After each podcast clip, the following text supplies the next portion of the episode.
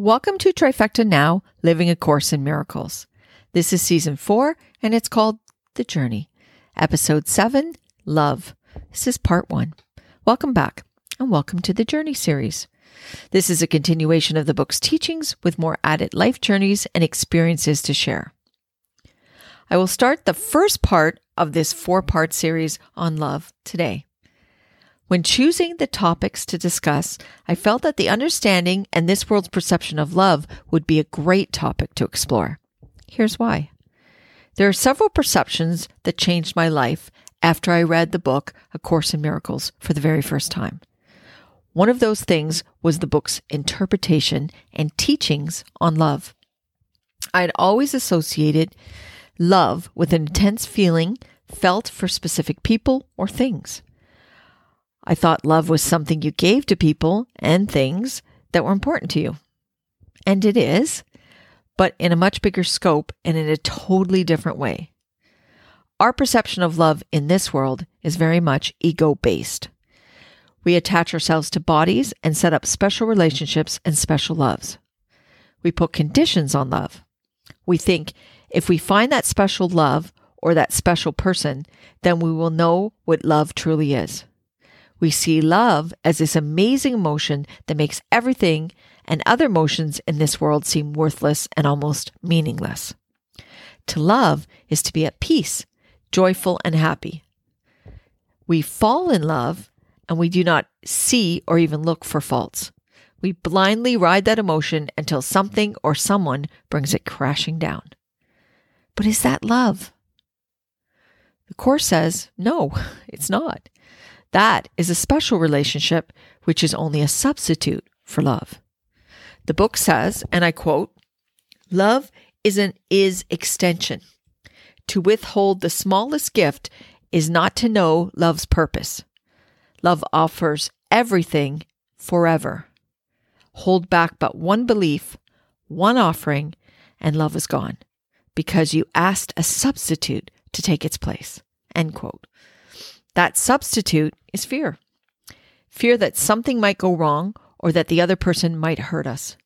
Fear that this is too good to be true or that love means giving something up. Fear is the opposite of love. If you are in a relationship where fear is present, then love does not live there. And it is an illusion you created. Remember, love offers everything forever. That is the part that stuck with me. Forever. True love means you never stop loving and there's no change or degrees in how it feels. People will say that they fell out of love with someone and that ended the relationship. What that means is that they really were never in love with that person. It was an ego emotion of love created to hide the real feeling of fear. It's not love. That seems like a difficult thing to accept and even understand. I've had many loves over my lifetime. I understand them now as I never have before. I believe I can honestly say that I love each one of them, and I always will. I never thought of it that way when the relationship ended because I thought the ending meant the end of the love. That is where we get it all wrong. That is where the ego manipulates love into something that has conditions and limits. Comparison is an ego thing. Love makes no comparisons. The Course says, and I quote, specialness always makes comparisons. It is established by a lack seen in another and maintained by searching for and keeping clearly in sight all the lacks it can perceive. End quote. What it means is that specialness compares one person to another. Specialness, specialness looks for something that others do not have or perceived as not having that makes that person seem more important or more special than others. We do this with family, friends, and even with our children. The course says that you pursue specialness, you're, sorry, the course says that when you pursue specialness, it is always at the cost of peace. Also, that when you pursue specialness, it'll always bring you pain. That pain will come from loss loss due to passing or that person moving on without you. Specialness is you believing that one or more persons are more important than everyone else. How can that be? If we are all connected and share a collective oneness, then how can anyone be more special than anyone else? How can we love one person more than any other? We can do this if we are attached to bodies and see that or those people as a body in this world. Then we set ourselves up for pain, no matter the outcome. We give death meaning and power over us. This is how we do not understand the meaning of true love. This is where we have lost our way. What could the purpose of the body be but specialness? It is this that makes it seem frail and helpless, vulnerable to attack, pain, and misery. But it is the mind that decides what the body feels and does. Of itself, the body cannot do anything. See it as a means to hurt, and it'll hurt. See it as a means to heal, and it will heal. The mind decides what the body does, not the other way around. Love, by its very definition, is extension. This means that when we extend to others love with no conditions, no limits, and no specialness attached to it, we are to give it, we are giving it away to let it be part of who we are and what we represent in this world. Love has no special relationships and feels for everyone equally. This is so hard for mothers and fathers to grasp. To say that if they put their children above others when it comes to love, then that's not love. Well, according to the Course, it isn't. It's specialness. It is the very definition of a spe- special relationship which exists for the purpose of the ego. I'm not saying that we do not love our children. I am saying that we have set ourselves up for pain when we think and believe that our special relationships with our children is love. We need to shift our perception from a special relationship to a holy relationship. I think we should use the word holy, W H O L L Y, here.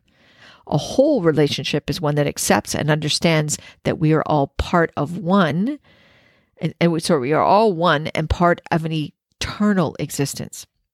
That our children, like ourselves, are on a journey of discovery and will be better off not being a part of the special relationship, but one with a holy relationship. A holy relationship starts from a different perspective. Each one of us looks within and sees no lack, sees nothing missing. We accept ourselves inside and out as part of a bigger whole a oneness. By accepting our wholeness, we would extend that to another whole person. We then see no differences between ourselves. Differences are only of the bodies. Therefore, there is nothing we would want to take from another person. Think about what this could do. Here is a belief in no differences. The shift moves to sameness. Here is where eternity lives. No one dies and no one hurts. No one's lonely and no one is not loved. Each relationship is what it is and not what we want it to be. People are accepted for who they are and not who we want them to be. We let it all be what it is and extend our love no matter what is happening or who is involved no judgments, and no exceptions. I know it seems almost impossible to consider, but all it takes is each one of us making the shift from specialness to wholeness, to forgiving everyone and letting go of the past. yes, forgiveness is a big part of this as well. One of the biggest strongholds on our egos is our unwillingness to let go of the past and forgive. Our determination to hold grudges, hurt, and anger against others is what holds us back. These two are special relationships. No, not built on the false perception of love, but built on the false perception that this world and the past is real and worth all those negative emotions. Buddha put it in the perfect perspective when he said this about anger. And I quote, Holding on to anger is like drinking poison and expecting the other person to die. End quote. Anger only hurts us. It rarely hurts the other person. We're the ones letting the negative negativity eat away at us. The other person is likely not concerned or oblivious to it. True love is understood and felt when we remind ourselves that we have two parts of us we listen to ego and spirit. The ego has us convinced that this world is it, nothing more, nothing less, that it controls us and decides how we feel and establishes the special relationships in our lives. Our spirit knows that this is much bigger than it appears, that there is much, much more. Our spirit understands the wholeness and has the ability to, ability to accept everyone as part of that wholeness. Holy relationships built on acceptance and understanding only nurtures and teaches us about true love and its oneness. Think of the burden it would lift from all of us to see one another as the same and without judgment. What would bother us? What would make us sad, lonely, or feel separate? I can't think of anything because nothing could.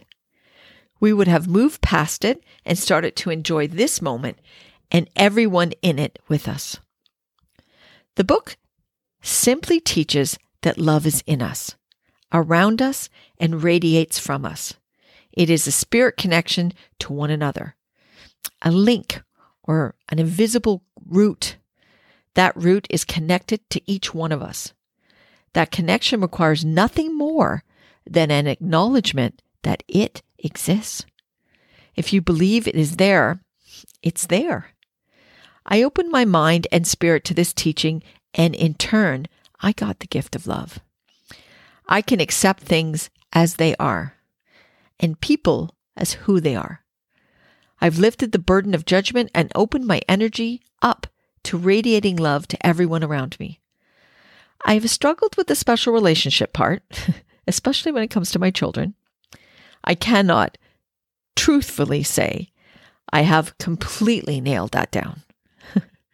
this world perception and endorsement of parental love is huge, and it attaches so many conditions and judgments to it. Let me be clear that the book never states that parental love is wrong. It just puts it in the perspective of a special relationship. I spend a lot of time meditating and continue to spend a lot of time meditating on the acceptance and letting go of the special relationship. In its concept and understanding, I get it 100%. I love it 100%. It makes sense in every way. In practice, though, let me just say I am a work in progress. Well, thank you for listening. In two weeks' time, on Sunday, December 13th, I will upload episode 8, Love Part 2. This will be the first of three interviews. As I said in my last podcast, I was interviewing three different people a man, a woman, and a child. The first interview, I will interview a five year old girl named Alexis. She just happens to be my granddaughter. I will ask her some questions about love for the most part, they will be the same as the other questions that I asked the other two. But a five year old needs a little bit more prompting and clarification at times. We will listen to her perspective and perceptions on love. I think it'll be a nice reminder of how we came to first view love when we were children. Remember, this is our journey. Let us together keep finding our way. Live in this moment. It's the only one that matters. Love always, Denise.